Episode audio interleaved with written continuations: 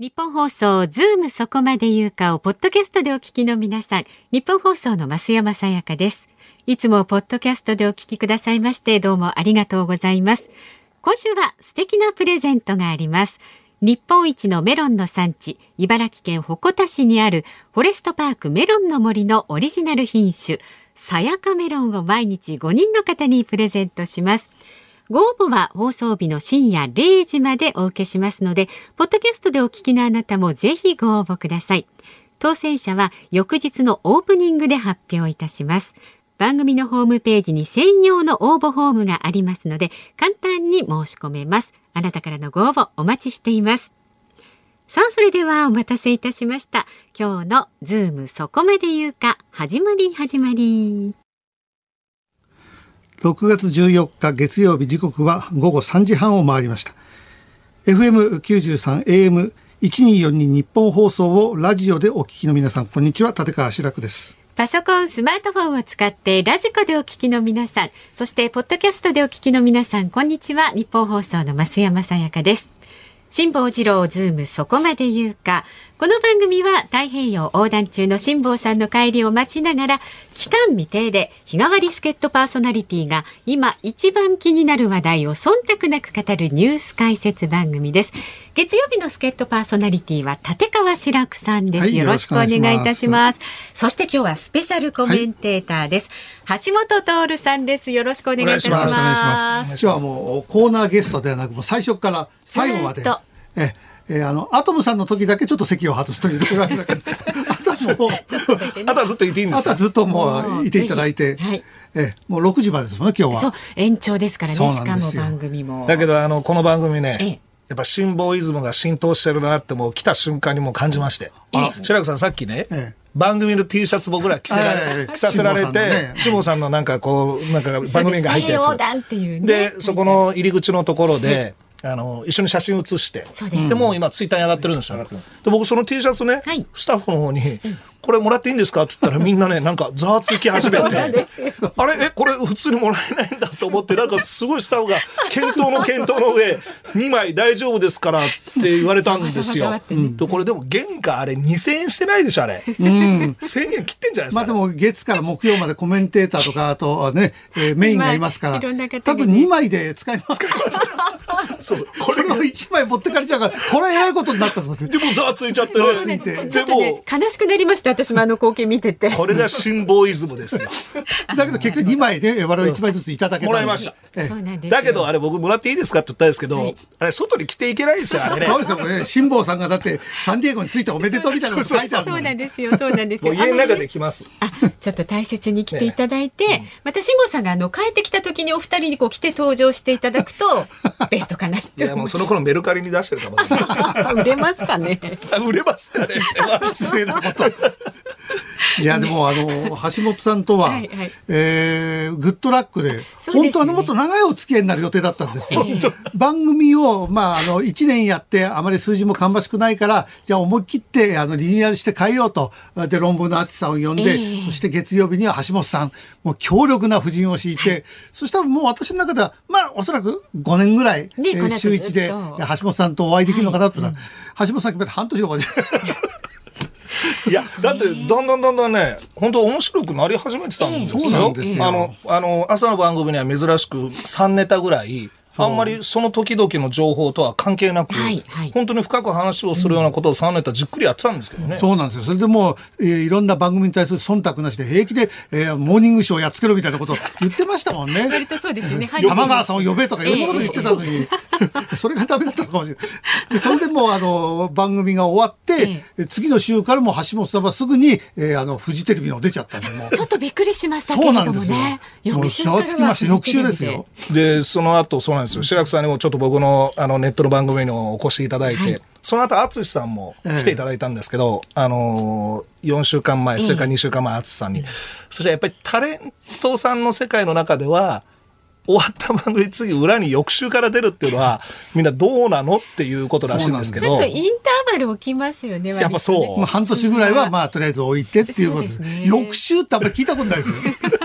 いやでもそれはあの一なんとなくまあタレントっていうことよりも専門家で田崎史郎さんなんかどこ見ても出てるじゃないですか。だからその、その位置づけだと思う。専門家の場合はテレビだと、呼ばれればどこでも出るんですよ。だからあの、安い太鼓持ちみたいなもん。お座敷で、へいへいへいへいっていう、ポリシーも減ったくれもない。それ専門家なんですよ。専門家は。専門家はそれタレントはみんな一応義理を思うんですよね。ちゃんと半年ぐらい。だって、私なんかもう、あの、グッドラックのね、落ち武者みたいなもんなんですよ。終わってもボロボロになって、落ち武者として、えー、あの、日本放送にやってきたんですか？ら。そうだったんですか？そう。もう橋本さんは落ち武者にならず、もうすぐ武将としても、裏番組でも、どんと構えて。確かに。そういう感じなんですよ。どう思いますか？でもそれでグッドラックでっていうことでね、はい、あの、ネットの番組にお越しいただいた時に、やっぱりバッドラックやろうと。そうなんですで、で、ネットで地上波でできないからネットでバッドラックやろうかなと思ったら、今日これラジラジオでバッドラックできるじゃないですかね。そうなんですよ。ちょっと今日暴れて結構ですよ。もう辛坊さんの番組だし、もうね。そうなんです。何があったって辛坊さんに責任をおつけりゃいいだけですから。もう全部終わっても全部辛坊さんの責任だし。辛坊さんせっかく帰ってきたらもう番組枠なくなってるぞ。あの二人が荒らして終わらしちゃったぞ。まあ、あのギリギリの線残していただいて、もう大暴れしていただくのがベースとかと。はい、もうね、橋本さんの番組にもね、ネットの番組呼んでもらったり、うん、それからグッドラックにはもうコメンテーターで来てもらって、はい、私ね、あの、最初の頃はね、橋本さんにも言ったんだけども、あんまり好きじゃなかったんですよ。そうそう。橋本さんのことすごいでしょこの、あの、まあ、好きじゃなかったっていうよりも嫌いだっていうふうに言われてましたから。そう。それで、あの、一緒に番組一緒になるんですかそう。普通にテレビで見てる時に、あの、市長大阪時代ですよね。えー、その時にもう本当に、なんだこ、なんだこの人っていうぐらいで、で、あの、私、浅草キッドの博士とは、もう大体、あの、同志みたいなもんなんですよ。あ、そうなんですか。えー、えー、それで、あのコメンテーターは、えこ、こ、小金、小金稼ぎ。小金稼ぎで、えー、博士が怒って番組降りちゃった。その時に私はそれを見てて、頭に来て、で、橋本さんのこと悪く書いたんですよ。ツイッターで。そうしたら橋本信者が私、総攻撃ですよ。なんかよく悪いのは博士じゃないかみたいな感じで。で、それから私、あの、広帯とかやるようになって、えー、いろいろ政治のことやなんか勉強しようと思って、橋本さんのツイートとかよく読むようになって、そこからだんだん、あ面白いなと思って、えー、あの、橋本さんをどんどん好きになってったんです。で、あの、グッドラックにもおいでいただいて、うん、で、橋本さんのことをこう書くわけですよね。うん、そうすると今度はね、アンチ橋本から総攻撃。私、いつも誰かに攻撃受けかわいい。そういうことそうですよ。あの、僕とこう、なんか仕事させてもらうと、はい、みんななんか、もう両方から、言われちゃう、ね、東野幸治さんが、そのグッドラック来てくださった時に、うん、なんかね、僕に対して、なんか、あ、そうだ。なんか、結構きつめの発言したんですよ。えーはい、そしたら、よっしゃー東野よくやったみたいなことになって、もうびっくりしたって東野さん言われてて、やっぱ政治に携わるともうしょうがないです、これ。そうなんですよ。もう政治に携わる両方から。うん、だから結構ね、橋本さんに絡むとね、やけどするんですよ。これは本当そうなんですよ。この番組でも、あの、橋本さんの話題がちょっと出て、はい、橋本さんはああいう感じだけども、結構あの、いいこと言ってるんだよねって発言をしたらば、もう二度とこのラジオは聞かないって。橋本徹がいいこといつ言ったんだみたいな。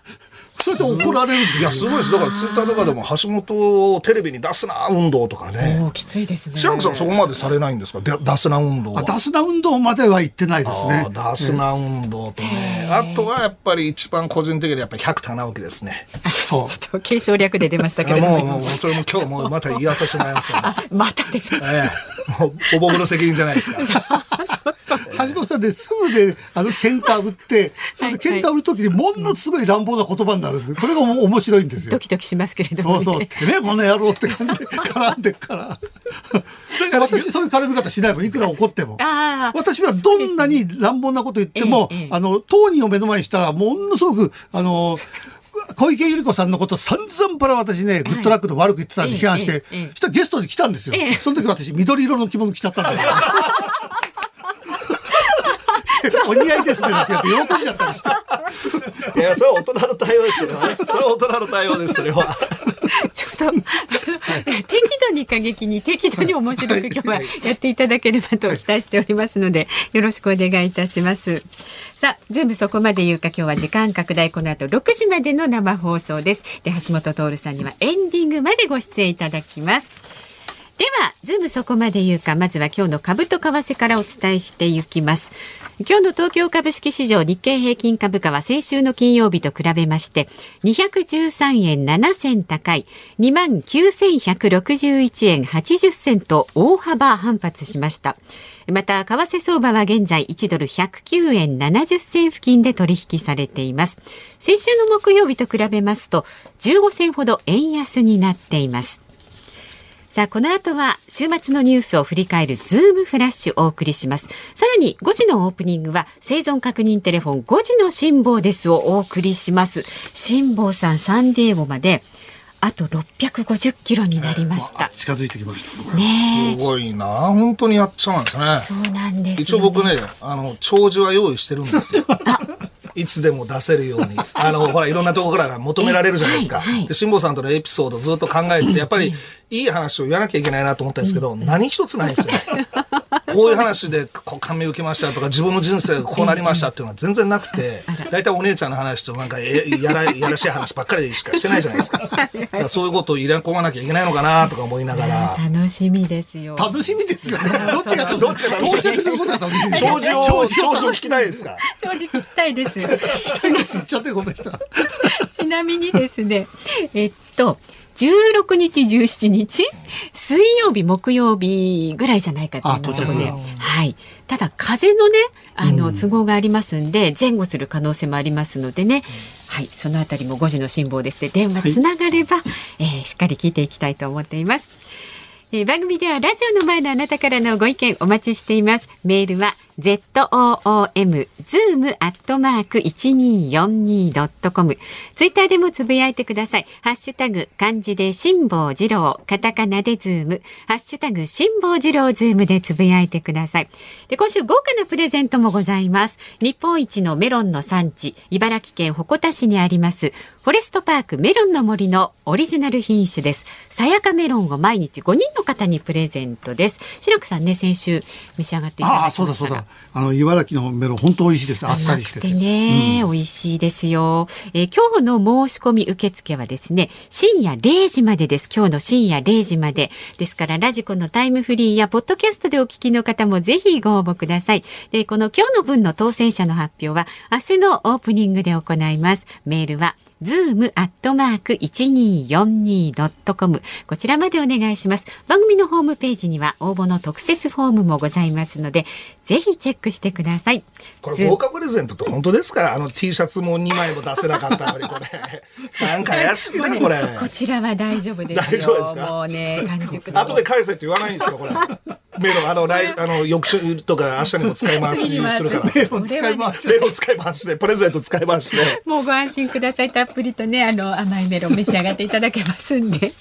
さあ、ズームそこまで言うか。この後は週末のニュースにズームします。ニッポン放送ズームそこまで言うか。今日月曜日は助っ人パーソナリティ立川志らくさんでスペシャルコメンテーター橋下徹さんとお送りしていきます。では先週末から今日にかけてのニュースを紹介するズームフラッシュです。民主活動家の周庭氏は12日刑務所から出所しました。周庭氏は去年12月にデモ隊を煽った罪などで禁錮10ヶ月の実刑判決を受け服役していましたが模範囚として刑期が短縮されたとみられますただ今後香港国家安全維持法違反の罪で起訴される可能性があります河野行政改革担当大臣がテレワークの推進や業務効率化の観点から霞が関でのファックスの利用を原則として6月末までに廃止するよう各府省に指示していたことが分かりました。アメリカ議会下院の超党派の議員グループが11日、グーグル、アップル、フェイスブック、アマゾン・ドット・コムの GAFA と呼ばれる IT 大手4社への規制を強化する独占禁止法の改正案を提出しました。イギリスで開かれていた G7 サミット主要7カ国首脳会議は昨日閉幕しました。首脳声明では台湾海峡の平和と安定の重要性を訴えました。日本の外務省によりますと G7 の首脳声明で台湾情勢に言及するのは初めてのことです。アメリカのバイデン大統領は G7 サミット閉幕後の会見で新型コロナの発生期限について中国武漢のウイルス研究所に対する国際的な調査の受け入れなどを求めました。韓国の連合ニュースは G7 サミットに合わせて日韓両政府が略式の首脳会談を行うことで暫定合意していましたが日本側が一方的に取り消したと報じました。国会の会期末を今週の16日に控え菅総理大臣は昨日立憲民主党などが内閣不信任決議案を提出した場合に衆議院の解散に踏み切る可能性について出た時点で考えたい。私の自民党総裁任期は決まっている。これから解散がいつあってもおかしくない状況が続くと述べました。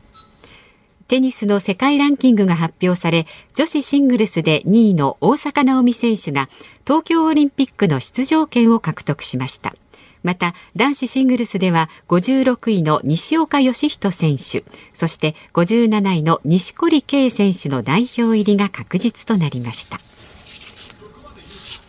まずはあの G7 ちょっと置いといてこの河野行政改革担当大臣がえファックスの利用を、えー、やめるっていうのは、これあの、テレワークの推奨とファックスっていうのをちょっと分かりやすく言うと、これどう、どういうことなんですか？要は、ファックスがあると、えテレワークしづらくなる。えつまりそのファックスを取りに行く人が会社にいなくちゃいけないっていうことですよね。あのその単純なそれだけなんですか、これは？基本はそうなんです。まあ、あの、紙からデジタルへっていうところも一つ大きな柱があるんですけども、えー、ファックス残ってると、これ必ずやっぱり出社しなきゃいけないってことになるんですよ。いや、法律事務所はそうなんですよ。だから僕、あの、去年のね、あの、緊急事態宣言が出た時に、もうテレワーク、うちもやろうと思ったんですけど、スタッフの方から、いや、できませんと。うん、それは今、あの、裁判の世界って、書面を全部ファックスで送って、はい、受け取ったこの反抗してまたファックスで返すんですよ。うん、だから、事務所に行って反抗さなきゃいけないと。で、これがね、僕がはた、えー、30、弁護士駆け出しぐらいの時に、それまでは全部書類を持参していたのを、ファックスを使ってこれ画期的だって言われたのが30ぐらいだったんです。よ、そこから20年全く変わってなかった。んです裁判の世界、うん、でこれで結局テレワークができなくてやっぱりファックス、犯行これをなくさないとどうしてもあの出社しなきゃいけないってことになるんで、まあ、それで強制的にファックスなくそうってことなんでしょうけどね。そうすると同時にじゃあ犯行もやっぱりなくなるわけでしょその仕事上の手続き上の犯行っていうのは、ええまあ少なくなっていくんでしょうね。まあ、ハンコはあのハンコ議連なんかがあったり、うん、あとハンコ屋さんがどうどうしてくれるんだって抗議がいっぱい来るけど、ファックスは来ないんですかこれは？いや来ると思います。来るでしょうね。ファックスの機器の方ね。でも今スタッフに聞いたらファックスはもうなんていうんですか紙でこう出したりとかしなくて、うん、あのパソコン上のファックスっていうのをもうどんどんやってるんでしょであのファックスってあのご存知だと思うんですけどあれ1枚するごとに課金される仕組みなんですよ。えーだから多分ファックスの機器を販売してるところは大打撃だと思いますけどもね。でも新しい何かそのビジネスモデルに変えていかないとしょうがないんじゃないですかね。でもまあファックスなくそうとかハンコなくそうっていうのは早いけどオリンピックなくそうっていうのはなかなか早くないですね。これなかなかないですね。まあ、オリンピックの話は後で、うん、えー、するんですが、ねはい、あの G7 のところでも取り上げるんですが、シュウテイさんの、ね、これは私ちょっと気になったのが模範囚として刑期が短くなった。これ向こうのあの思惑は何ですかね模範囚だ。だから早く出す。本当は出したくないわけでしょで、見せしめのためにとりあえず入れたわけでしょそれが模範囚って断って出すっていうところの思惑がね、ちょっと見えてこないですね。これ橋本さんどう思います？これ共産国家としてはよくやるパターンで、うん、あの、日本人もあったんですよね。あの、戦後、だからあの、ソ連なんかに抑留されて、シベリアに抑留されて、はい、要はそこで思想を変えてですね、やっぱりこの共産主義というものは素晴らしいんだっていうことを吹き込んで、それを今度宣伝用に使うというかね。うん、ですから、周庭さんという、まあ、それまでは中国に対してものすごい反発してた人が、うんやっぱりこれ黙っちゃいましたよね。うん、これはある意味しょうがないと思うんですよ。次なんか言ったら新しい法律で国家安全法で、もうまたこれ引っ張っていくというか、今ですらこれ引っ張られるかも、あの起訴されるかもわからないという状況ですから、まあ、周天さんとしてはそんな中国の国家権力に対して一人で対抗できないですから、ただやっぱこれ出て、であれだけ反発してた周庭さんがおとなしくなったということになるとやっぱりもう今は香港はもう中国の体制なんだってことがこれが伝わるんじゃないですかね。そこ意図してるんじゃないですか。もう模範囚、うん、もう彼女はもうこっちの手の内に入ったんだっていうことなんですよね。だから模範囚でその中国共産体制のこの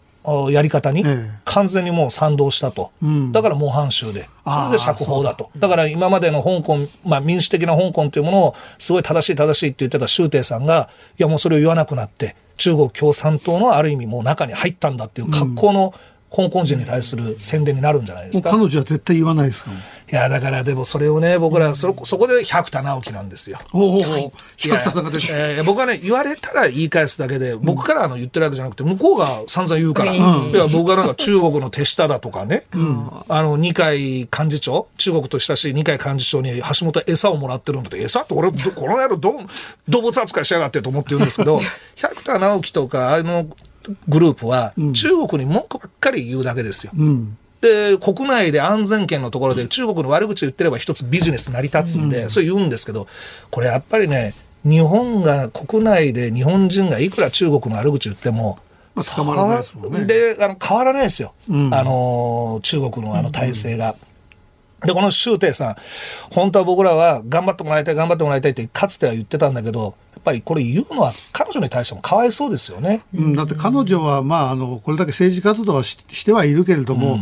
うん、え英雄扱いされてるけどももともとは若い女の子が、自分の常識の判断でこうだこうだと当たり前のことを言ってたと、それが、えー、あのみんなにこう祭り上げられてね、うん、トップ、トップのような英雄のようなね、うん、えー、彼女を英雄にしてしまったっていうのも一つ問題ですよね。いや、僕そこ一番重要だと思うんですよ。うん、本当に。だから今この反中国ってことを言っておけば、すごいある意味こう、拍手喝采が起きるようなその領域の中で、周庭さん頑張れ、周庭さん頑張れっていうのは、僕はこれはかえって、周庭さんには気の毒。で、じゃあどうしたらいいのかってことですよ。白木さん、なんか、どういう。いやいや、これ国単位でもう動くしかないでしょ。うん、彼女がもう言わなくなったからだらしがないなんて、そんなことは絶対言っちゃいけないことだって。そうなんですよ。だから絶対それはね、周哲さんがこれでちょっと声を出さなくなったからといって負けたのかとかね、うん、中国に屈したのかとか、それこそ二階幹事長に餌もらったのかとかいう、そんなの絶対ダメだよね。で、これは僕もね、案って言ったらそれのものな、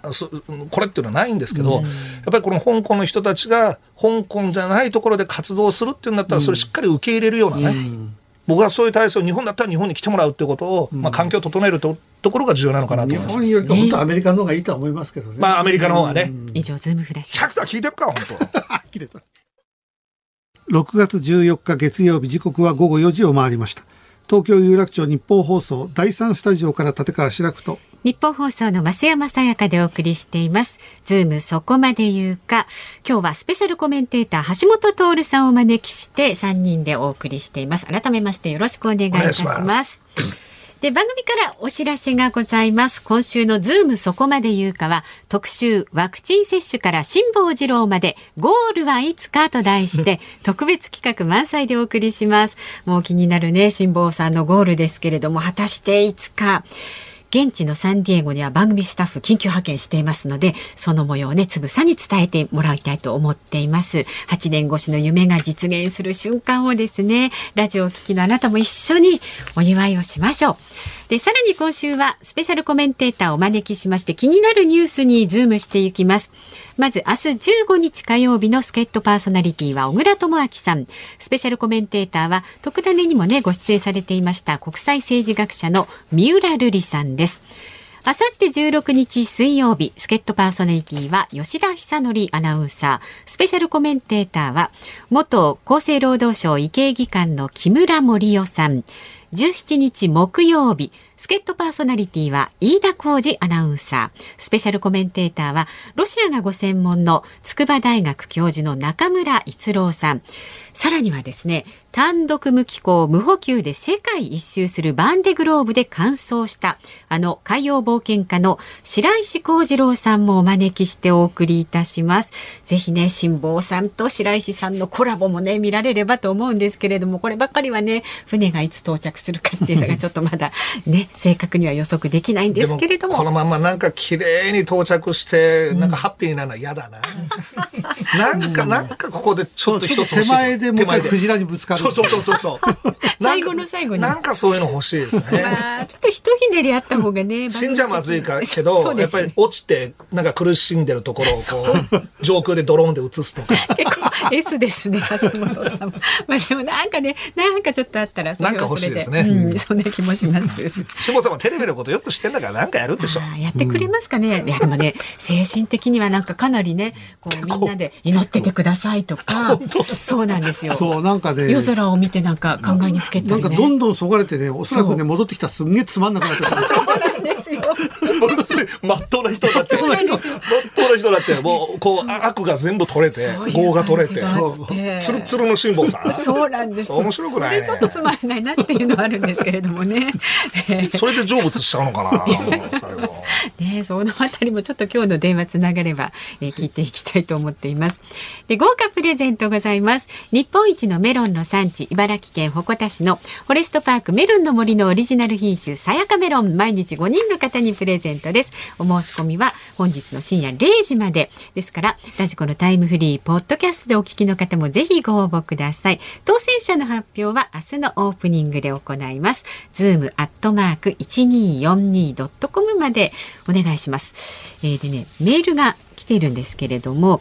オープニングでね橋本さんがあの T シャツをあの着せられて脱がされて的な話ありましたが、うん、神奈川県小田原市の権藤さん橋本さんが冒頭で辛抱イズムと言っていましたが、辛抱イズムとはケチということですか？いや、ケチってことじゃないんだけど、まあまあ、あの、まあ、物を大切に扱う？綺麗に言えば。やっぱりこう、ヨットで横断するぐらいですから、いや、あの中ではやっぱ本当、物は絶対粗末に扱えないんで、うん、ものすごいやっぱりそれはね、うん、あの、だから、ヨット乗せてもらった時も、はい、トイレ行っても、あの、水流すなっていうね。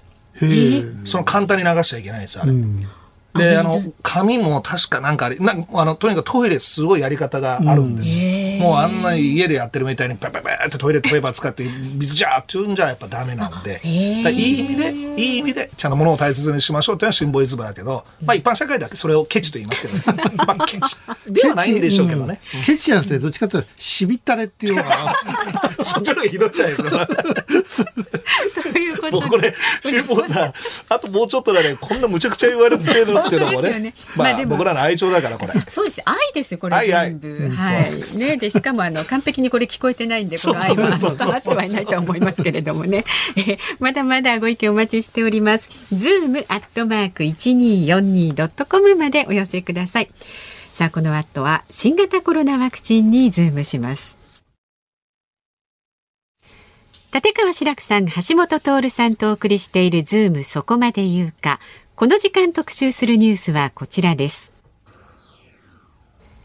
コロナワクチンの職域接種がスタート。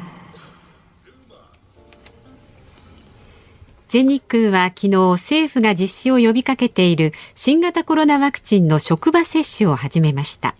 政府集計によりますと今月11日の時点で職場接種の接種申請はおよそ907万人分会場数1821件に上っています。橋本さんあのコロナワクチンの、大規模接種センターが今ものすごい空いてると、ね、で連日いろんなあワイドショー情報番組でこうやってみんないろいろ言ってるけど、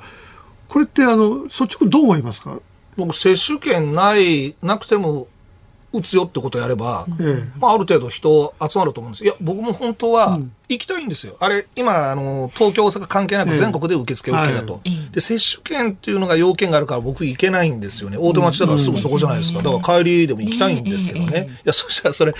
昨日のフジテレビの番組でその話をして、みんな接種券いらないよねって話みんなやってたんですよ。でもこんなんなしにしようっていうふうに言って、その後番組終わった打ち合わせで、いや、プロデューサーの方から、橋本さん、その勢いで、接種券なしで言ってくれませんかと。お直接。直接言って、で、打ってくれと。で、多分、それ接種券がなかったらっていうふうに言ってくると思うんで、いや、番組で言ったように、理屈でちゃんとこう言って、どうなるかをカメラで収めさせてくださいって、おそらくそれ言ってもね、拒否されて、悲しい状態で新幹線乗って帰るような状態になるところをなんか、まあ、プロデューサーはどうニヤニヤしてたんですけど、いや、でも接種券、本当そんなのは後からいくらでもそれ対応できると思うんで。なくても本当は言っても、あの、いや、4回5回打つ人はいないでしょ。いないでしょ。自分の体のことだから。それはね。だから、ズルはそうはね。えー、ないわけですよね。だから自己管理にある程度任せれば、うん、もう接種券は後で、まあ後でちゃんとこう、どっか報告するところはちゃんとやってねえでいいと思うんです、だからどれだけの人が打ったかっていうデータは必要だから、うん、えー、そこで、えー、別に打ちましたっていうのさえちゃんと申告すれば、えー、別に構わないと思うんですけどね。でも役所っていうのはこう、ルールに基づいて仕事をやるっていうのが、まあ、これ徹底してるので、えー、まあ、これは役人の役割としてはしょうがないと思うんですよ。だからこれ大号令かけるのはもう政治家しかないんですけどもね、うん、そこをあの菅さんいやまあ菅政権のトップの人たちが大号令かけてほしいんですけどもね。何かの間違いで2回打つべきところを3回打ったとかね、うん、それは自分の人体実験じゃないか面白いからちょっと3回打ったそのやつはまずいないとは思うんだけども、うん、そういう人が出てきた時に誰が責任を負うんだっていう、えー、こういうこともありますから、やっぱりそこらは接種権っていうのは国だとかがそういうのは仕方ないことでありますわね。これだからその何かが起きた時の責任を、そこまで役所に負わしていくっていうこの日本の風潮はどうなんですかね。本当は自己責任ですよね、そこはね。今の世の中って自己責任っていうと冷たいっていうことを言うじゃないですか。うん、でも自己責任っていうことを柱にすれば、もっとワクチンって、あの、どんどんこう接種が増えていくし、うん、あの、打ち手の方も、イギリスなんかあの、ボランティアが打つわけですよ。3週間の研修を受けた一般の素人の人が。で、僕はそれを強制するのはよくないけど、それでもいいよという人いると思うんですよ。私もそのニュースを知ってたので、ええ、ボランティアとか打ち手が少ないならボランティアに打ってもらったらどうだって、え、テレビで発言したらば、志らくお前はボランティアに打たせるのかと、うん、嫌に決まってるだろうみたいな、いろんな細かいとこからね、うん、人は言ってきますよね。だからそれ選択に任せて、うん、あの例えばアステラゼネカのワクチンって、あれ厚労省承認してるけど今使ってないじゃないですか、うん、これはいろんな世界で見ると血栓症が生じるっていう、まあ、リスクがあるらしいんですけどいやリスクがあるんだったら承認しちゃいけないと思うんですよ、うん、でも承認した以上はそのリスクはある程度許容できるもんだっていうことの前提での承認ななんであればね、うん、あそれぞれかでもいいっていう人には打ちゃいいと思うんですよ。で、それをそのフジテレビの番組で視聴者アンケートを取ったらですね21%の方がそれでもいいと、うん、だからリスクある人とか女性の方は血栓になりやすいということなので、うん、それちゃんと自分で判断して、うん、僕なんかアストラゼネカでしかもボランティアでもいいんでね、それなんでそういうやっぱりねこれ責任があの問題が生じた時にこの責任っていうところすごい嫌がるんですけど、まあ国民もそこ追求しちゃうんで。だけども今空いてるってことは、うん、なんか悪のように、えー、流してるけどもよく考えたら密にならない方がいいわけですよね。だから半分ぐらいしか入ってないってことは、本来は、え野球でもいろんなイベントでも半分だって言ってんならば、えー、接種センターも本来半分だから、本当は空いてて快適なわけですよ。これであの接種券なしで誰もが来て密になったら、今度はそうするといろんなコメンテーターが、うんうん、やっぱり接種券がないから、こんな密になったって当然怒り出すでしょ、これ。どっちにしろだから文句言うんでしょうね。これ、転がってね、空いてたら空いてたで、これどうなってんだって言って、うん、で、混んだら混んだで言うと。でも、僕はやっぱりこの辺はイギリスとかアメリカって、まあ、彼らは戦勝国で戦争に勝ってきた国ですけども、うん、一つ目標を立てれば、もうありとあらゆる手段を使って、その目標向かっていきますよね。うん、あれ、ちょうど、第二次世界大戦の時でしたっけ？あの、ナチス・ドイツに連合軍が追い詰められて、はい、ダンケルクからイギリス軍が逃げる時にね、うん、もうイギリス、もうどんな船でもいいから全部集めろって言って、漁船からヨットから橋家からいかだまで集めて、救出作動、救出作戦に当たったと。やっぱあの精神がね、強いなと思いましたよ。なんか日本はものすごくあの平等みたいなね、うん、例えばどこそこの,、えー、あの区長が先に撃ったとか、えー、えー、せこいじゃないかと、そこでみんな攻撃するんだけども、うん、でもいや、トップこそ、えー、あの何かあっちゃいけないから撃つんだっていう考え方も一方にあるじゃないですか。うん、えー、だからそこら辺が誰が撃った撃たないっていうところをね例えばあの今最初に言った職場接種なんかもその会社、えー、そしてその取引先あるいは家族で近隣の住人までって言った時に問題がこうあると、えー、A という会社は近隣の住人まで打ちました、B という会社は近隣の住人までには回さない。するとこのあの A はいいじゃないか。B の方はどうなるんだって。ここでまた不公平感があってクレームがついちゃう。だから今そんなこと言ってる場合じゃなく打てる人はどんどん打つっていうね。だからもう全国民に打つってことが目標なんだったらあとはもうとやかく言わないっていうね、うん、まあやっぱりこれは国民性にもよるしその国民の意識を汲み取る政治家がやっぱりそういうところを見てやっ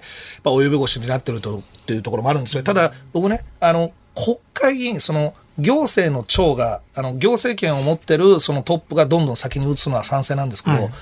国会議員全員は僕先に打つ必要ないと思ってて、ただ、うん、国会議員がもし打ちたいんだったら、アストラゼネカ打てよと。となんで国会議員ね、いや、それ聞いたらね、国会議員はね、塩の木を待ってるとかいうね。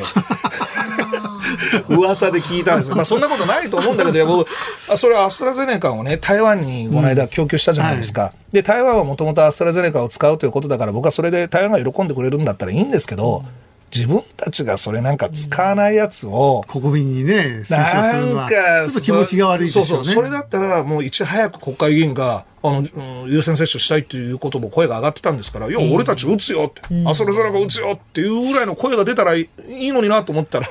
国会議員もね、やっぱファイザー打ちたいんですかね、これね。そう、そうするとみんな、あの、ファイザー待ちになっちゃいますよね。なってしまうでしょ？だから与党でも野党でもどっち野党でもいいですよ。うん、野党がじゃあアストラゼネカ、我々がまず打ちますから皆さんってやってくれりゃいいんだけど。で、それをもって、じゃあ台湾の方にぜひ使ってくださいっていうのは、なんか僕はその方がすっきりするんですけどね。うん、なんかでも、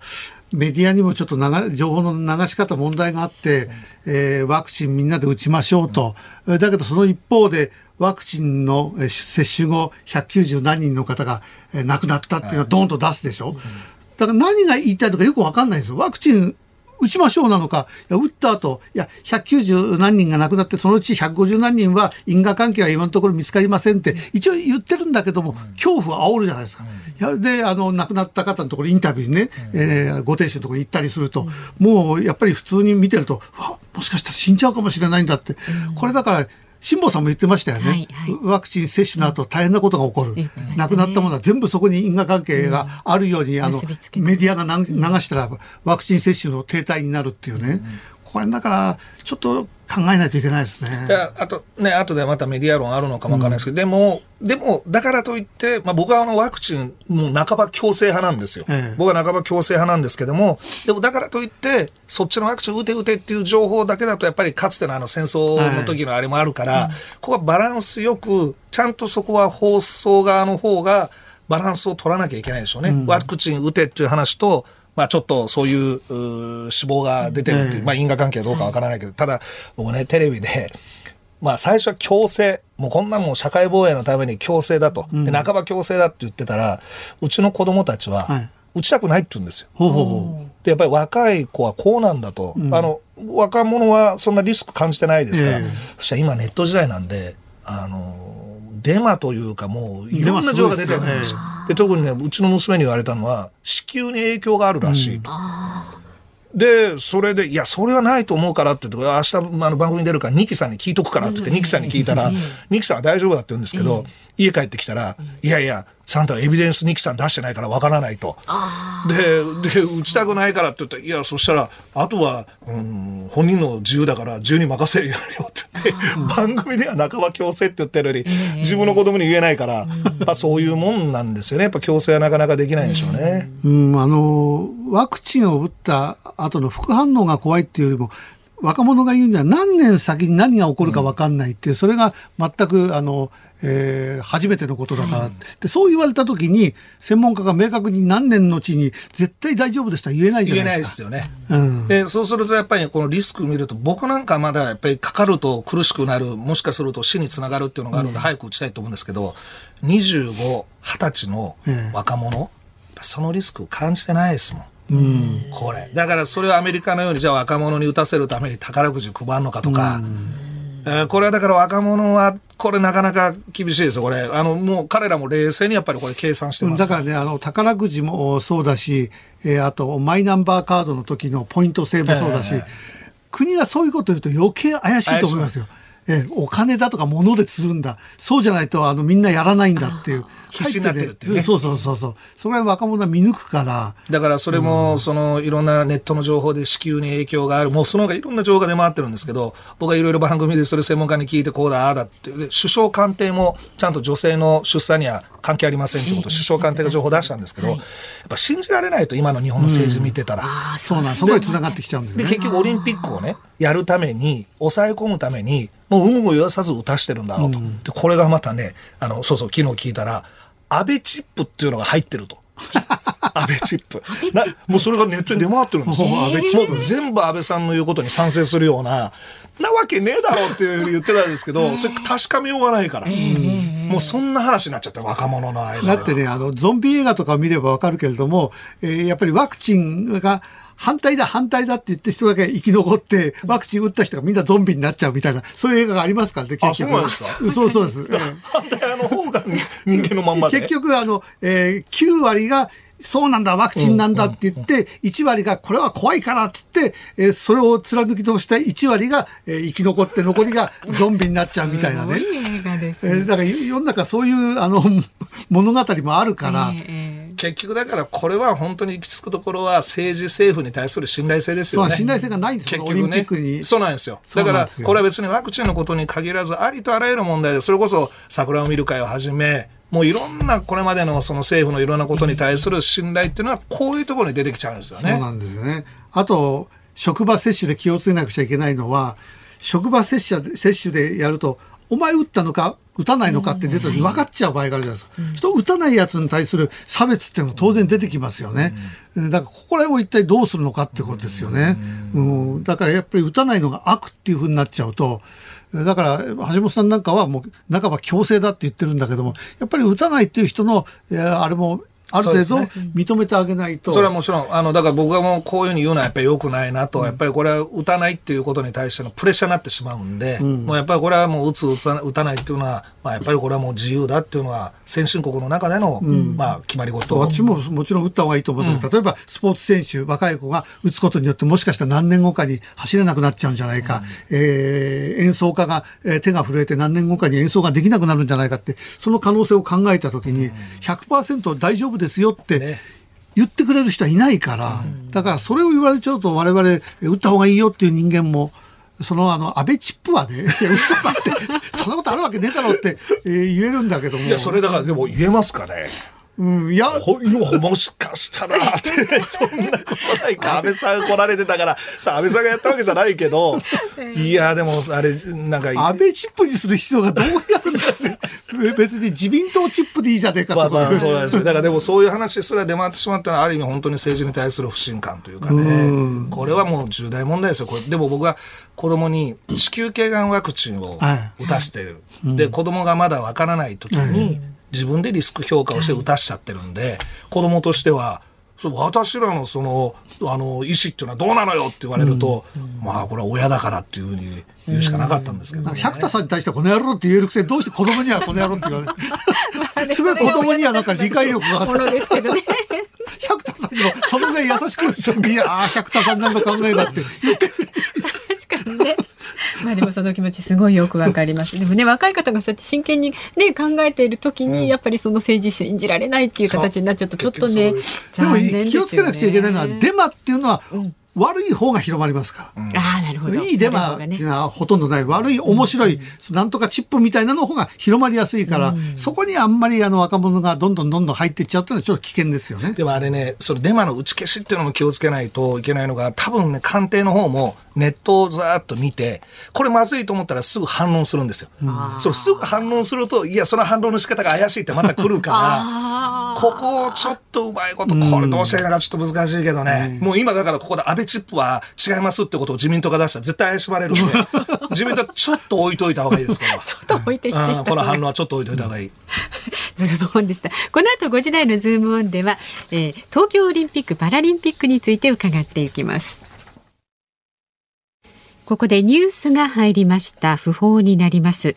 北の宿からなどで知られる作曲家でドラマ寺内貫太郎一家の主演でも親しまれました。小林亜星さんが先月30日心不全のため亡くなっていたことが今日分かりました。88歳でした。小林亜生さん亡くなったというニュース。残念ですね。私あの向田邦子原作の寺内貫太郎一家大好きだったんで、はいうん、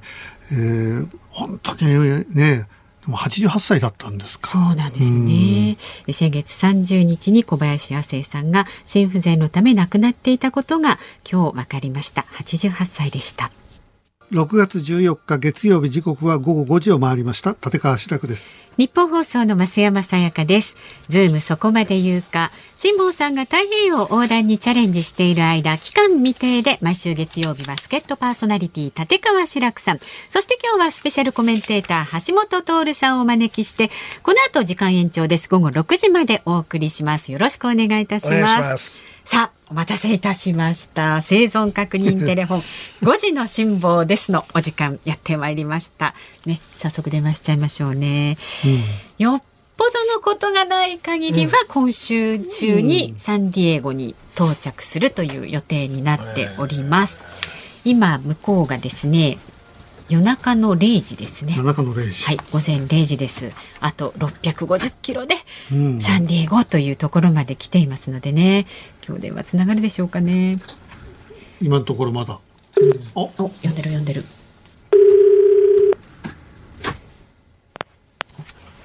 もしもし。あ、もしもし、どうも、白くです。ああ、ご苦労様です。残念ながら今日は着きませんでした。あの、今日はですね、あの、スタジオに橋本徹さんが、えー、いらっしゃってくれてます。ああ、ご苦労さんです。ご無沙汰してます。今日ね、ええ、はい、本当に。今日ね、あの、サンフランシスコがゴールだったら今日多分ついてたと思うんですけど、えー、サンディエゴまでまだ3日、3日ぐらいかかるばな、からな。なんか、下さん、声がね、すごいなんかもうまともにというか落ち着いた感じでなんか業が全部落ちたような感じなんですけど、なんか志らくさんがい。やどんどんどんどん今苦しみをこう乗り越えてってつまらない人間になってるんじゃないかっていうふうに志らくさん言ってるんですけどなんかすごい大人のような辛坊さん雰囲気を醸し出してるんですよ。ねどうもねどうも最近ね、ええ、あの俺空飛べるんじゃないかとかね思い始めてね。あら、そうね、大丈夫大丈夫ですか？雲とか乗れそうな気がするんだな、俺。やっぱりあれですね、もう本当に成仏する直前ですね、これね。あれ、成仏やね。辛坊さん、あのね、橋本さんが、このまままともにゴールすると面白くないから、何かあってほしいと、それでついては、弔辞を用意してるって。やかましいわ。そう、あのね、あのね、本当にね、毎日命がけなのよ。もう、本当にね、もう何回死ぬかと思ったか。いやまだわかんない。だから、あの、やっぱりね、あの、最後ゴールして着岸して燃え上げるまでは何が起きるかわかんないですからね。いや、本当そうですよね。最後にどうもね、うん、どうもサンデーゴの手前のところに島がたくさんあって、その島のところにね、ジャイアントケルプっていう、うん、なんか昆布のでかいやつみたいなものがうんじゃうじゃいて、うん、どうもそこにスクリュー取られ取られると動けなくなるんじゃないかって話なんですよ。山場ですね。昆布に。そこ、昆布にやっぱり。座礁して動けなくなるってかっこ悪すぎですよ、ね、いやいや、それ、それ期待してますから、それドローンで映しましょうよ。ゴール寸前、ゴール寸前。勝手なこと言うな。でも、志保さん、本当、今日、あとゴールまで本当に頑張ってくださいね。これ、すごいことなんで。うんいやいや、とんでもない。あありがとうございます。はい、で、辛坊さん。あかな。うん。3日ぐらいですか。今日もですね、ちょっとリスナーの方からのご質問があるんですが。はい、どうぞ。板橋区のカチャトーレさん。辛坊さんはアメリカに上陸したらワクチンは向こうで打つんでしょうか？あと自主隔離もするんでしょうか？基本的に誰にも会っていないので、こういったこと無用なんでしょうか？という質問。あのね、はい、実はあの、この番組の構成作家の鍋谷君が、1週間前に入ったんだけど、ね、別に空港でも審査も何もなしで、スーッと入ってきて、え。ー、えー、あの、普通にいるよ。だからね、こんなに全然コロナでなんか隔離とかっていう感じじゃないみたいね。志保さん、あのね、絶対あのワクチン打つんだったらアメリカで打った方がいいです。日本のワクチンに安倍チップが入ってて。もうわかる あの、これは本当にあのアメリカで打っといた方がいいですから。何が入ってる？安倍チップ。何それ？打ったら全部安倍さんの言うことにみんな賛成しちゃうっていうやつが入ってるっていうのがもう子供の間でみんな噂になってるんですよ。ああ、そう。ああ、そう。あそう、そりゃそうだろうね。それすんなりアメリカに入れるんだ。いやいや、そうらしいですよ。だからね、全然問題なく、今、あの、私のメルマガのスタッフの S 君っていうのとね、うん、鍋谷君と二人入ってるんだけど、二人とも全然問題なくスッと入れたみたいですね。あじゃあそこでなんか向こうの誰か、えー、当局の人が、えー、辛坊さんをこう、捕まえてどっかこう連れてくみたいな、そういうのはないわけですね、それじゃあ。いや、それがね、それがだからわかんないんですよ。入国がね、船が、飛行機で空路で入って、空港で入るのと、あの、個人の船で入るのと、またこれ制度が別なんですよ。だから何が起きるかわかんないね。でもね、辛坊さんね。ねちょっと考え、うん、辛坊さんの言葉ね、本当でも重み増すんですよ、これ、あの太平洋横断したって、僕ね、辛坊さん、ほら、あのほら、人間の、え？あの、第一で、だっけ、うんはいはい、今、僕、アマゾンで買いましたもん。だからやっぱりこの海の上でなんで3度もそんなね、あの読み返したのかとやっぱ気になるし。いやいや、他に、他に読むものがなかったから、ね。そういうこと、そういうこと。今買ったのにもう。でもね、これから、ある意味、辛坊さん、山場ですからね、クライマックスですから、本当に気をつけてください。もうね、今、今考えてるのはね、はい、サンディエゴでもしちょっとなかなか入港が難しそうだったら、うん、そのまんまね、入港せずに、あのハワイまで行っちゃうかと思う。ハワイいろいろ考えてるんちょっと、それは回避してください。はい。はい。で、天気を教えてください。お天気をお伝えします。まもなくですね、はい北西からの風が少しずつ出てくる予報になっています。あそう。で、風速が15ノットから25ノット。で、あさって以降はさらに風が強まりまして、北北西からの風に変わって最大45ノットほど吹くそうです。お天気は晴れが続くそうです。はい。なるほど。了解です。順調な感じですからね。気をつけてくださいね。本当最後気をつけてくださいよ。はい、ありがとうございます。はい、頑張ってください。頑張ってください。はい、ありがとうございます。なんか本当ま、なんか普通の真面目なおじいちゃんになっちゃったよ。だからやっぱり最後昆布に絡まってもらえると、そこで昆布に絡それは最高の山場ですけどね。ぜひね、ちょっとそのあたりね、昆布さんも頑張っていただきたいものです海岸に近いから、まあ海岸というか大陸に近いから、すぐ救出もできるし、それぐらいやってほしいですね。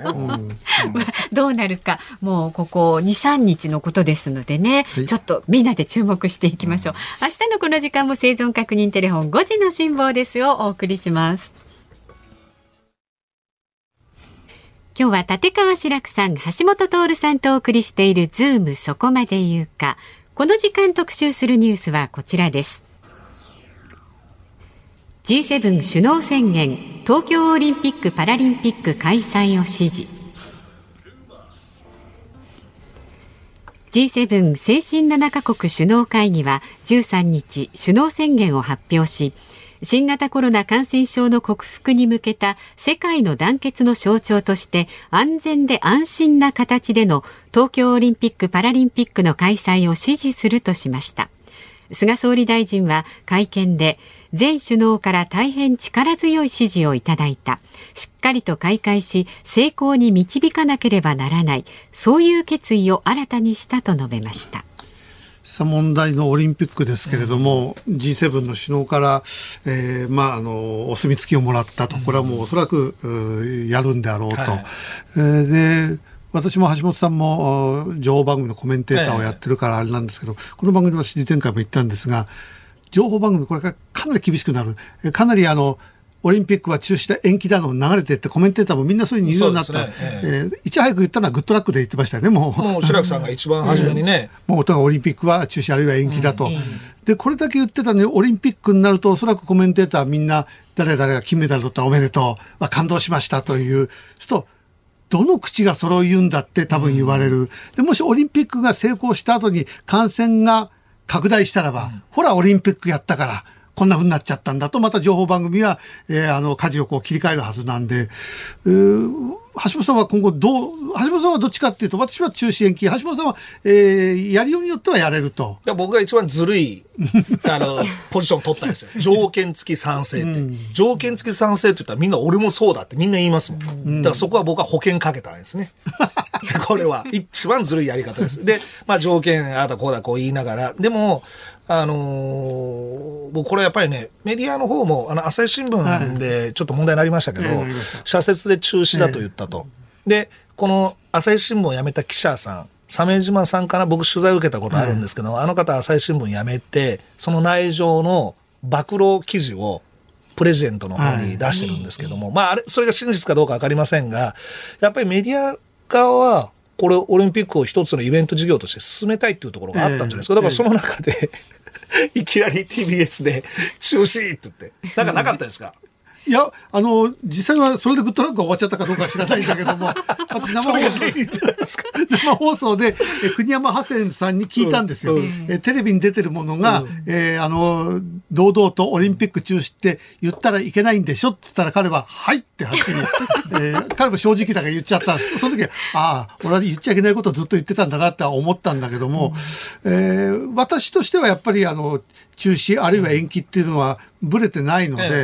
ええー、オリンピックが開催されたとしても心の底からオリンピック楽しめる自分はいないと思いますね。うんうん、えでも選手に罪はないから金メダルとはもちろん、それはあのおめでとうっていうことにはなるんだけども、やっぱり私は最後まで、えー、このオリンピック強行突破するのはおかしいと。例えばね、えー、でも、白木さん、まあ、これも僕もね、後付けでどんどん、あの、えー、後からデータが出てきたから、初めから僕は全部それ分かってたわけじゃないんですけども、まあ、最近やっぱり専門家の中で、この開催した場合、まあ、特に無観客で開催した場合と、中止にした場合、そんなに影響がないよっていうようなデータも、うん、そのデータも少し出てきてます、ね、まあ、ただこれもね、オリンピックをやりたい側の方が無理やりこう出させてるんじゃないかっていう、まあ、疑ったらきりがないんですが、一応、学者の皆さんが、あのシミュレーションして出してきてる、うん、僕、どっちが正しいかわからないけども、うん、今までずっとオリンピックに対して否定的だった尾身さんたちのグループと、うん、いや、そんなに影響ないよっていうグループが、表でちゃんと議論してね、で、どうなんだと、実際のところは。で、僕はやっぱりこの G7、まあこれも政治家だからみんなやりたい方向に持っていくっていうのはすごいわかります。政治っていうのはやっぱやるやらない、どっちかの選択になる、はい、必ずやる方を取りますから。はいだってやらない方を取ってしまったら停滞してしまうから、政治っていうのはやるためにどうするかって考えるのが政治。で、それに対して批判していくのがある意味メディアとか。これ役割分担ですよ。ただ G7 のあの首脳から見ると日本の感染者数これもグッドラックでずっと僕言わせてもらったんですが、まあ、世界から見るとやっぱり感染者数はすごい2桁ぐらい少ないし、うん、死亡者数も少ない。何が問題かというと医療体制が日本は問題であって、うん、この先進国 G7 から見るとえ日本この状況でやめちゃうの？っていうのが多分政治家の感覚なのかなっていうのは思うんですけどもね。でもあの一方でプロ野球をやってる昨日なんか格闘技私見てたんだけど、うん、ものすごい密じゃないですか、えー、これが認められていてオリンピックはなんで認めないの？で落語会だとお客そこそこ入れてやってんだろって言うんだけども、あの密が問題ではなく、まあ、私は全部あの専門家の先生からの聞きかじりで自分で調べたわけじゃないんだけども、えー、変異株が、流行ってると、それを先進国の、えー、日本に発展途上の選手が来て、それを持ち帰って向こうで広がってしまったらば、向こうに、あの、医療崩壊が始まってしまうと。そういう怖さは、別に落語界でね、それはよほどのことがない限り、えー、ありえないでしょ、うん、それプロ野球やってるからといって、今、外国から日本には来られないわけだから、うん、持ち帰る、えー、発展途上の国に持ち帰るってことはないので、うん、そこら辺はやっぱり分けて考えないと、えー、格闘技あれだけやってんだからオリンピックいいじゃないか、落語会もやってるからいいじゃないかっていうのは、ちょっと違う気がするんですよね。僕はだからそれは、参加する各国がきちんと判断して、この感染症対策っていうのはやっぱり地域柄地域事情そういうことが全部こうそれによって変わってきますから僕は参加国は判断すればいいと思うんですよ、えー、日本が危ないというんだったらそれは参加しない、うん、でも自国の方できちんと対応できるっていうんであればあえてそれは日本の方から中止って言わなくても、いや参加国の皆さんで判断してくださいねっていうのがそれぞれの主権国家の判断を尊重することになるのかなと思うんですが、ただいずれにせよこれね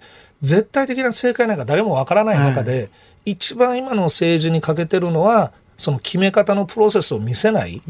もうこれ尾身さんたちのあの専門家の意見はあの、オリンピックの開催について判断するもんじゃないんだと。尾、う、身、さんたちは出しゃばりすぎだみたいなことが新聞報道で聞こえてくるとね、それは違うだろうと。僕はやっぱり条件付き賛成派ですけども、尾身さんたちの意見が出てきて、それに対して違う専門家の意見も出てきて、で、みんながそれみ、みんな聞きながら、あ、これぐらいの対策をやればこれぐらいの影響で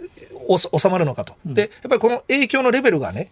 まあ、許容できる範囲だったら僕はオリンピックやるっていう判断もあると思うんですよ。それが見えないところが一番問題だと思います。うん、遅すぎませんか？その、あの、無観客でやってもおそらく同じぐらいだろうっていうのを、今更言われても、もうちょっと前に、数ヶ月前に言ってくれれば、えー、我々は結局、あの、感情論で言ってるわけですよ。うん、えー、甲子園もなくなった、えー、我々の大事な舞台もなくなった、うん、えー、子供の運動会もなくなった、うん、なのにオリンピックだけやるってどういうわけって感情論なんですね。それをあの、国の方が感情論で、いや、必ずこれはコロナに打ち勝ったって感情論でいくと、結局ぶつかって喧嘩になる。んですね。ちゃんともっと前から専門家が出てきて、いや大丈夫なんです。オリンピックやってもこのぐらいのパーセンテージでそんな広がるもんではありませんって言ってくれりゃいいのに、今更なって言われても、もう、ちょっと遅すぎますよね。いや、だから、そうすると結局国がそういうふうに専門家に言わせてるんじゃないかって。って疑われますよね。うん、だから白くさんが、もういち早く、そのグッドラックで TBS のグッドラックでオリンピック中止って訴えたのと同時に、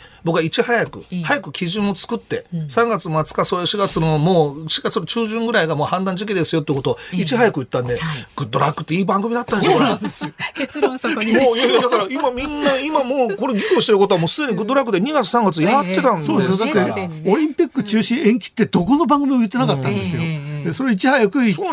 こうなるからっていうね、それを。言ってたのに終わっちゃうって、だ誰の責任なんですか？それは、それは知らない。いや、でも本当、それはまあ遅すぎるっていうこともあると思います。ただ、あとはもう、まあこれもやる方向になってるので、えー、僕これだからこの中止延期売ってた人たちをがどうするかですよ。ただこれはでも今はこうでもももしかすると東京の状況を見ると感染拡大するかもわからないから、えー、まあ今結論が出てるわけじゃないですけど、やっぱりあの言ってた人たちのスタンスってまたこれ視聴者に問われますよ、ね、そうそうですよね。それでもっていや本当にオリンピックは素晴らしいですって、うん、えー、言うとねなんだこいつってことに結局なってしまうんで、うん、コメンテーターだとかその番組そのものはちょっと問われますよね見識をね。うん、でもねあのコメンテーターいいんじゃないですかもう適当でいい加減で。責任ないし。まあみんな無責任の上でね。そうそうだけど、もうえそんなこと俺言ってたみたいなね。そのスタンスでもみんなそうそうオリンピックって言ってもいいような気しますからもねそれは。だからそういう意味ではやっぱりこれは菅さん責められますけどもね、政治家ってやっぱり責任持って最後自分で決断しなきゃいけないし、まあそこの意味では僕オリンピックで小池さんの顔が見えないのがね、これはあのよく批判の対象にもなるけど僕はずっとこれもグッドラックで言ってたんですけど民主国家の政治家としてはポピュリスポピュリズム的要素は重要で、小池さんうまいですよ。自分のところに批判来ないように。菅さんのところにみんな行っちゃってますもん。でも結局、あの、小池さんが批判を浴びるのは、あの、標語でしょ？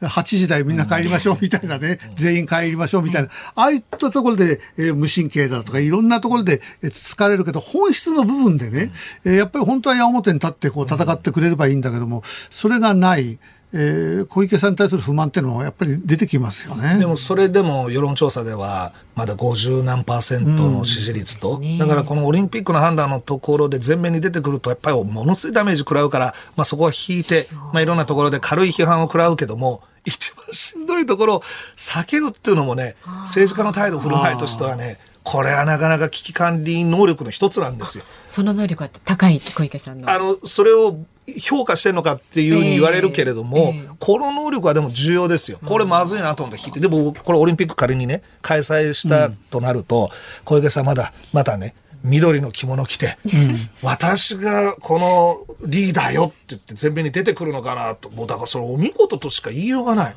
うん、だからもしかしたら、えー、あのー、標語やなんかで、えー、非難浴びるのは分かっててやってる場合もある。そこで非難されてる国はどうってことないから。これぐらいでごまかして。そうそう。うん、で、本質で非難されないからっていうね、うん、で、これでオリンピックが本当にできるようになれば、菅さん、あんだけ苦労したのに、開催都市の主体は、小池さんですから、はいはい、だから首相よりも小池さんの方がポジションした上なんです。よ、ね、だからなんか堂々とここに鼻つけて緑の着物着て マイク持ってなんかやってそうな気しますけどもね。だけどこの子においてバッハさんとかコーチさんが来るの嫌だなと思って。いや僕も嫌。もうバッハさんなんとかあの、えー、空港でコンプに絡まってくれるかなと ちょっとそれ空港にコンプはないと思いますけど、あともう一回ワクチンってあの安倍チップ入れましょう。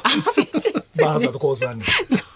じゃあ、あの、志らくさんも緑の着物用意してお待ちになってください。えー、この後はね、えー、ズームオン今日もう一個ありますけれども、メディア論についてね、伺っていきます。ニッポン放送がお送りしているズームそこまで言うか。今日は時間拡大です。この後夕方6時まで立川志らくさん、橋下徹さんとお送りしていきます。ご意見をご紹介していきます。えー、神奈川県川崎市の亀さん。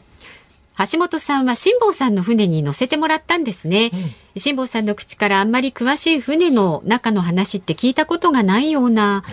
どのくらいの広さのどんな船に乗っているんでしょうか？橋本さん教えてください。うんヨットの中ではかなり大きな立派な船です。ね、ナフィットっていうのがかなり大きくて、えー、本来は一人で操船せずにチームで操船するような、うん、それを今一人で操船してるでしょ。うん、で中はねすごい広くてもう女の人いっぱい連れ込めるような。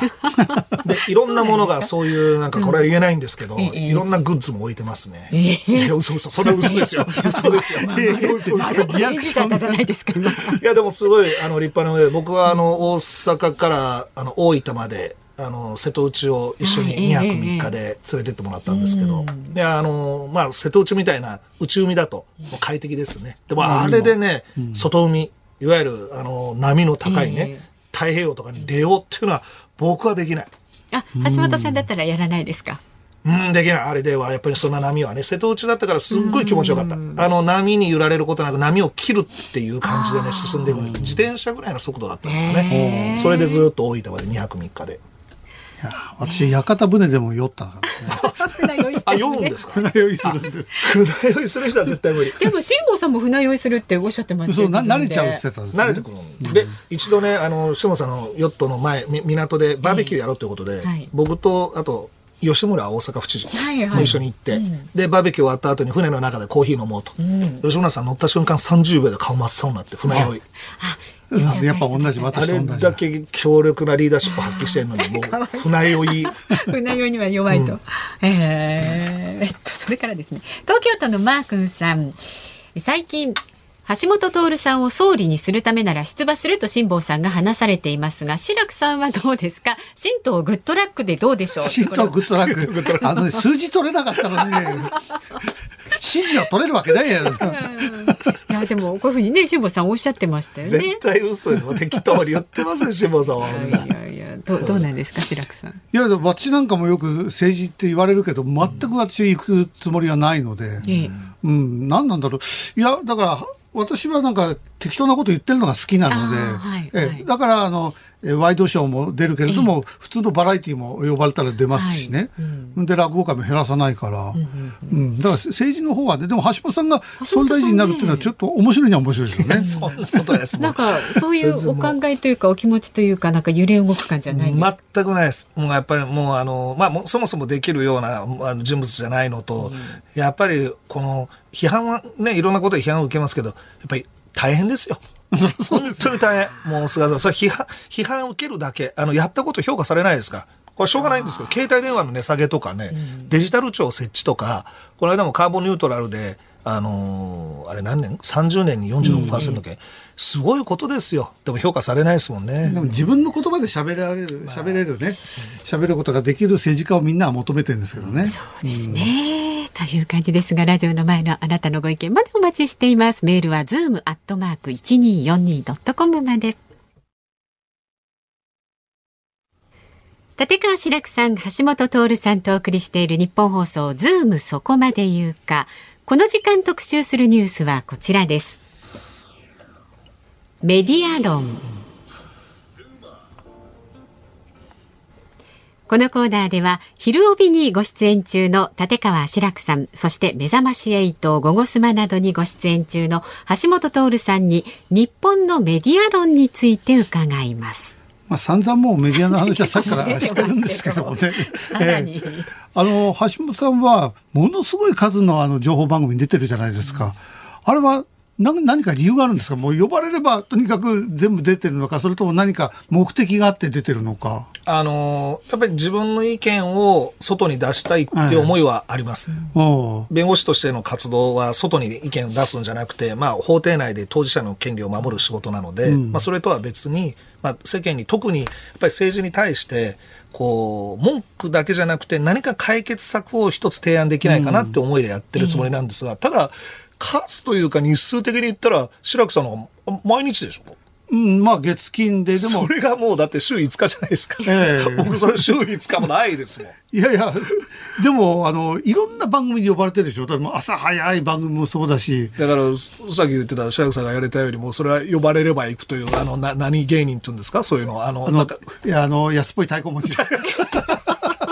いやでもあそういうことです。だからそんな僕は偉そうになんかメディア論語るようなものではないと思うんですけどただ僕はやっぱりあれ各番組番組ってな,、なんか方向性とか色ってあるじゃないですか。はい、僕これ前も志らくさんと言ったのかなあの、うん、やっぱりこの色の違う番組同士のコメンテーターを時たま一緒に混ぜて議論させるべきだと思うんですけどね。それはありますよね。だからやっぱりどう考えてもモーニングショー、羽鳥さんと一緒に番組させてもらってたんですけど、玉川徹さんも前、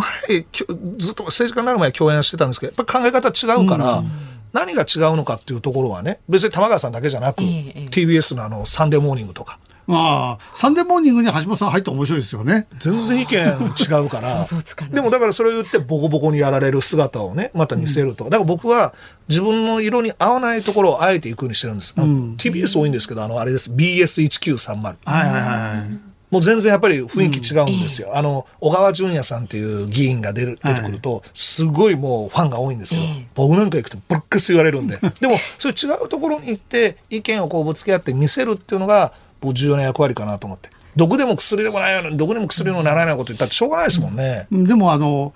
MC によって全然違うってのはありませんか、うん、えー、例えばこの間、えー、バイキングで、えー、坂上忍さんとね、いろんな話をしたりとか、えー、グッドラックの時は私だし、で今はあの谷原さん谷原さん。谷原さん。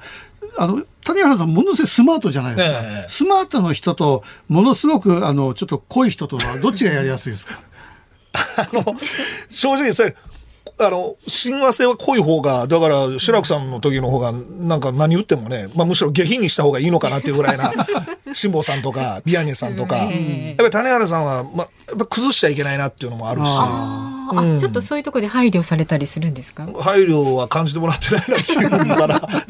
でも、それは MC やってて、でも、面倒くさいコメンテーターとか、いるでしょ。まあ僕もそう思われてたかもいやいや、あの、私の場合は、あの、MC っていう肩書きではあるけど、MC ではなかったので、えー、どっちかというと、曲穴が進行して、私は、えー、たくさん喋るコメンテーターのポジションだったんで、えー、だからちょっとね、近頃反省してるのは、MC やったらどうだったのかなっていうね、うん、えー、昼帯っていうあの番組で、めぐみさんが夏休みを取ると、弁護士の八代さんが、あの、司会になるんですよ。はいはい、そうするとね、八代さんは、あの、やっぱり、あの、橋本さんと同じように結構ドーンって突っ込んだこと言うじゃないですか。で、MC になるとね、すごいスマートなの。一切自分の意見言わずに、え志らく師匠はどうですか？って私がパーって言うと、ああ、そういう考えも終わりになるんですね。えー、じゃあ、田崎史郎さんは？って、え喧嘩にもならなければ、ものすごいスマート。で、あ、MC になるとこういう形っていうのがあるんだなと思って、私は MC 広々でわーっと好き勝手なこと言ってね、相撲協会を敵に回して、えー、それからあの、スマップファンを味方にしてとかね、もう言いたい放題やってたわけですよ。それが MC になったら、スマートになるのかと思ったら結構同じだったんで、だから、やっぱりあの、スマートな MC とそうじゃない MC ってありますね。でも今はどちらかといったらスマートな方が求められてるとかいうこともちらほら聞きますよ。でも自分のスタイルをね、もう今更変えたって将棋、今更スマートなんかやったってお前なんだって言われ言われちゃうから、もうこのまま行くしかないんですけど、だけど、やっぱり僕はその考え方の違う人たちがどこかで毎回じゃなくてもどっかでやっぱりこう直接一つのテーマについて意見ぶつけ合わさないと、それそれメディアの役割なのかなと思うんですけどね。結局、でもそれが昔あの、えー、朝まで生テレビみたいなね、えー、それをやってましたよね、うん、それで必ず喧嘩になるっていう、うん、で喧嘩がないとかえって物足りないみたいなね、うん、雰囲気になって、だから、あの今からこの時代でも情報番組って難しいですね。難しいですよね。でもやっぱりそれはいつも僕ら政治やってて、既得権打破だっていうことで既得権益を認めないっていうふうに言ってるんですけど、うん、コメンテーターって一種既得権ですよね、えー、出演してしまうと。でこれネットっていうのは本当すまあ一応コメンテーターももういらないよって言われたらパーンともう首切られる世界なんですけど、うん、もっと激しいのはあのネットの世界で、本当見てくれるか見てくれないかが全て、うん、でもあそこで残ってる人らっていうのはやっぱりそれなりのものを持ってるから残ってんのかなっていうのは思いますけどね。炎上に関してどう思いますか？うん。僕あの橋本さんエゴサーチみたいにしますか？いやもうやんない。しない。もうめあでもたまに入ってきます。あの、ええ、自分が意図的にやらなくても自分のツイートかなんかリツイートがなんか,、なんかあれで入ってくるんで、え、ででそれで100だってなっちゃうんですよ。もうフォロー外してんのに入ってきちゃうから、はい。まあまあでも炎上も意図的にやるのは僕はあのそこはやらないようにはしてるんですけども、でもそれも一つの方法かなっていうふうにやっぱ思っちゃいます、ね、実際あのエゴサーチなんかしたらもう大変なことになるでしょ、きっと橋本さんなんか自分で橋本徹って入れたら、ばーっていっぱい出てきて。もう、それはもう、えー、だから、いつだったかな、あの、北村弁護士と、はい、あの、ある番組で共演したときに、いやもう、ツイートで、10件批判が来て、うん、もう結構落ち込んだっていう話を聞いて、まあ、北村さんでもそうだと。もう多分、僕ら10見どころじゃないでしょ、もう。僕らって一緒だ もう桁が違うっていうね。えー、桁が。私はね、あの、エゴサーチをたまにするんだけど、うん、なぜするのと、うん、えー情報番組のことに関してはやっぱり批判は多いんですよ。はい、だけど一方でエゴサーチするのは落語をやった時の感想を聞きたいと私はどっちかっていうと。ちょっとこの間志らく師匠の落語会に行ってこうこう良かったっていう、はい、えー、その落語会に関しては一切炎上してないので、えー、だからそれを知りたいから、あの、エゴサーチをしたりする。うん、そうすると、えー、お前生意気なとか上から目線だとか、いろんなことが入っちゃう。違う方が入ってくる、ね、違う方が入ってきちゃうんですよ。でもそれ、志らくさんの場合には落語で、やっぱりそこを確たる指示があるっていうところがあるからいいですけど、僕何にもないから英語サーチしたら批判ばっかりですもん。全権。だからもう、それはもう、あれですね。でも、情報番組、あの、うん、まあ今はもうやっぱり批判受けないスマートなところが主流だから、まあそういう流れにもし乗らなければ、うん、まあ僕らはもう、もうはいさよならになってくるだろうし。まあ、それでいいと思いますけどね。で本当にスマートを求めてんですかね。コロナが長いから、うん、えー、もうちょっとギスギスした世の中だからちょっとスマートな話を、えー、聞きたいなで、やっぱりこれが正常な世の中に戻ったらば、うん、やっぱりあの、いつの時代も毒のある人っていうのはいるじゃないですか。うん、その毒のある人が結構天下を取ってる部分はあったりしますよね。うん、えー、たけしさんだって、えー、そうだし、ダウンタウンもそうだし、うん、有吉君だってそうだし、ね、結構毒のある人がこう天下取ってきてるって歴史があるから。でもそれ時代が変わってきたっていうのはないですか？どうですかね時代時代とともに。今の若い世代がなんかそういうのを求めないっていう大きな流れっていうのは感じないですか？白くさんは、まあ、やっぱりその芸能の中にいらっしゃって。いや私はそこまで、まあ、落語の世界だって毒がなくなったら落語じゃなくなっちゃいますよね。そうそうなんですよね、うん、だからあのグッドラックっていう番組がなくなった後、やっぱりあの、今やってるね、ラビットって番組、ものすごいスマートな番組、うん、なんで日本放送でさっきから他局の話ばっかりしてる わけがわからない。本当に辛坊さん帰ってきたって番組なくなったらどうする すごいスマート。で、それが面白いという人もいれば、毒がなくなった。朝からやっぱり毒が欲しいっていう、そういうロスの声もよく聞くんでね。あとなんかコメンテーターとしてご出演されている時に逆にそういうあの見てる人聞いてる人のことを考えて今こう発言しづらくなったみたいなとこっていうのはないんですか僕はないですね、それは。あの上から何かだからよく圧力がかかるとかなんとかってことを言う人もいますけど、うん、一切僕はないです。私もないし、うん、えー、一番腹が立つのはどうせ台本だろって言われるのかな。ワイドショーで台本でこういうふうに上の方が言えって指示があってそれに従って言ってるんだろうと。一切ないですもん。だって、ね、昼帯の打ち合わせは、えー、20秒ですよ。そんな感じなんですか？で、グッドラックで3分ですから。グッドラック短かった。うん、そうなんですか。全員の打ち合わせとかないですもん。そう。何何が何を言うか誰も知らない。へえー。まあまあ任されてるってことですね。任されてるっていうかまあまあそうでしょうね。うん、で言った後あちゃちゃちゃちゃと大騒ぎにはなるんだろうけれども、うん、えー、でもそういうスタンスだったから台本はないしそれで局によって、えー、こういう思想がこういう思想がってよく言ったりするんだけども、うん、その私あの中にいると聞いたことないんですよね、うん。うん、番組によってはいろいろあるかもわかんないですけど、えー、まあそう本当ないですよ、ただ圧力といえばこの番組で圧力ありました。辛坊さん。今ちょっとゴール近くでメンタル弱まってるかもわからないから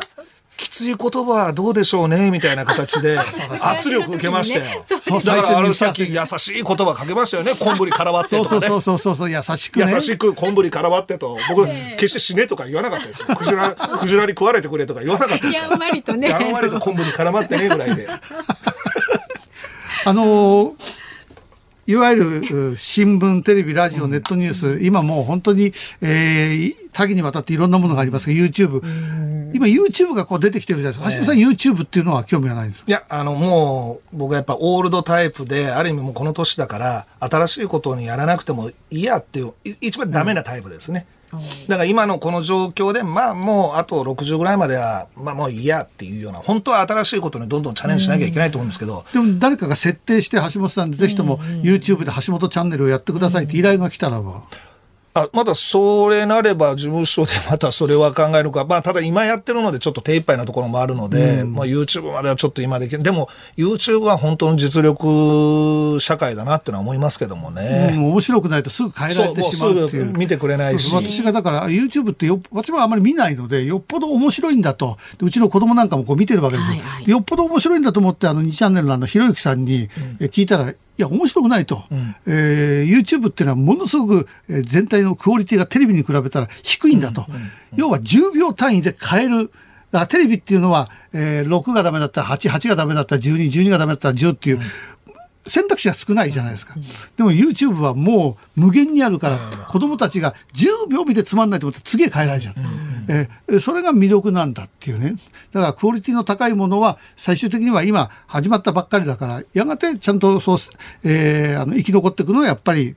クオリティの高いもんだっていう、ね、でもそこは見られるものが残っていくと、うん、そういう中では僕は新聞の役割ってすごい重要だと思うんですけどやっぱり新聞が衰退していってる原因はその出す人に対しての対価をきちんと払わない。だから僕、新聞のインタビューっていうのは、もう基本的には僕は取材料取りますよって言うんですけど、新聞社は取材料なんか払わないっていうのはもう彼らのスタンスなんです。でも僕ね、これ喋ったりとかこういう話、やっぱここにも価値があって、無料のコンテンツってやっぱり僕安かろう悪かろうだと思うんですだから新聞がなぜ面白くなくなったかって言ったら、調査記事はいいにせよ、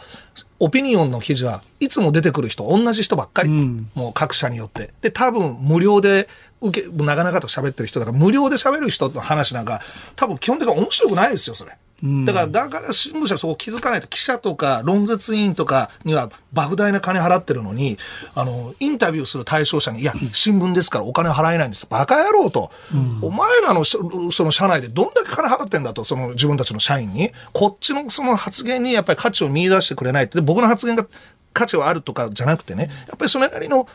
コンテンツにはお金がかかるんだっていう発想を新聞社持たないと衰退すると思いますね、うん、そうですね。今もだって新聞読まなくても、うん、ネットニュースでもってことが足りてしまう、ね、もっと多くの深いものを読みたければそのネットからこう行くと、うん、えー、お金を出せばもちろんだけれども、うん、無料の部分でも新聞以上のね、えー、コラムだとかいろんなものがこうあるじゃないですか。それ自分で探す。だって新聞によってあの思想が全然違うっていうのは大人になって知った時にショックだったですもん、学校の先生から新聞は読みなさいよ。でも新聞によっては全然考え方が違うんだ。ええ、そんなことってあっていいの？っていう。あ、じゃあ自分が子供の時からこの新聞だけずっと読んでたら、この考え方に染まってしまう可能性があるんだっていうね。だからやっぱり何紙も読まないとっていうことになるし、そうそうでも僕はでも新聞の役割って本当にあると思ってるんですよ。権力をチェックするのは、やっぱり最後新聞って深く入っていくんで、ええ、あれだけの記者が、あの、政治家をチェックしてるっていうのは、やっぱりこれは、あのネットじゃできないと思いますね。うん、であの新聞の色っていうのも当然だし番組の色もすごい朝の番組あるじゃないですか、はい、さっきの志らくさんの話じゃないですかあのオリンピックでかなり反対してたあの本当にあの羽鳥さんとこの「モーニングショー」はい、オリンピックどうするのかなと。思って僕はあれそこは気合い入れて一切放送しないと。うん、オリンピックはダメなイベントなんだから我々は朝一切放送しませんってやった方がオリンピック自体の視聴率は取れないかもわかんないけど番組としては僕ね強固な支持が固まりそうな気がする。筋通したってこと。なんでテレ朝にそんなアドバイスをする？フジのアドバイスをしないと。日本放送もね頑張ってまいります。ラジオの世界も以上マスメディアにズームしましたニッポン放送ズームそこまで言うか今日は立川志らくさん橋本徹さんとお送りしてまいりましたがそろそろお別れの時間です、まずお知らせこの後お聞きの日本放送は明石家さんまオール日本お願いリクエスト漁港の肉子ちゃん公開記念最高家族最低家族。家族にまつわる爆笑エピソードをリクエストとともにお待ちしております。メールはさんまアットマーク 1242.com までお願いいたします。私もあのさんまさんとご一緒させていただきますのでこの番組終わりましたらお隣のスタジオにダッシュします。はい、私と橋本さんを相手にした後、さんまさん相手にして大変な騒ぎ。でもね、この漁港の肉子ちゃんもね、すごい心温まるいい映画だったんで、ね、ぜひご覧になっていただければと思います。で、明日の朝6時からの飯田浩二の OK 工事アップ。明日も6時台の前半から安倍晋三前総理がご出演です。で、作家で自由民主党参議院議員の青山茂春さんが登場いたします。で、午後3時半からのこのズームそこまで言うか、明日の助っ人パーソナリティは小倉智昭さんです。スペシャルコメンテーターは国際政治学者の三浦瑠麗さん。さやかメロンのプレゼントもありますのでね、ぜひ明日もお聞きになってください。ということで今日ね、アトムさん中継に出てましたけれども、はい、帰ってまいりました。お茶、これはお茶、どうぞ、これは。すごい香りが。うん、桃でございます。うんどうですか？桃の緑茶、うん、桃の香りがして味はお茶っていう。そうなんですよ。えこれ結構面白いですね。じゃ桃の香りいるんですかいやそれがなかったら普通のお茶になっちゃうそうステファンさん曰くいろんな人に日本茶の入り口を広げたいんだってことで外国人外国の方なんかにも含めて。コーラっていうのもちょっとね興味ありますね。コーラの香りがするねそう紅茶。あの僕いただいたんで後でちょっと入れてご感想をお知らせいきなりの日本茶だったらやっぱり外国人にとってはちょっと渋み感じちゃうんですかね。そうみたいですね。やっぱり一番茶二番茶っていうのがあるじゃないですか。で一番茶はやっぱ香りが強いので外国の方が好きで二番茶は日本人向きちょっと渋みが出るというような話を。まあ若い子もお茶慣れしてないですからね最近ね、こういうのでね入門してもらうのいいでも香りがついてる紅茶とかもね多いですからまあそのパターンですかね、はい、さあでは今日エンディングリクエストなんですが今日橋本徹さんに、えー、曲を伺いたいと思うんですがどんな曲がよろしいでしょうか？これねドラマ「青春とは何だ」っていうはい、ドラマの「貴様と俺」という主題歌なんですけども辛坊さんの大ファンが、はあ、あのフジテレビの日曜ほどザ・ドラマに出してもらってるんですけど、そこのカメラマンさんが同じヨット乗りで辛坊、さん大ファンで。でこれをぜひ聞かせたいと。あのずっとこのラジオを聞いてくれてて、僕は以前ね「飛び出す青春」がなんかのテーマ曲出したら、はい、いやいや原点はこの貴様と俺なんだよって って聞いたんですけど古ーと思って。じゃあちょっとその曲を聴きながら、今日はお別れということになります。ズームそこまで言うか、お相手は立川志らくと。橋下徹でした。増山さやかでした。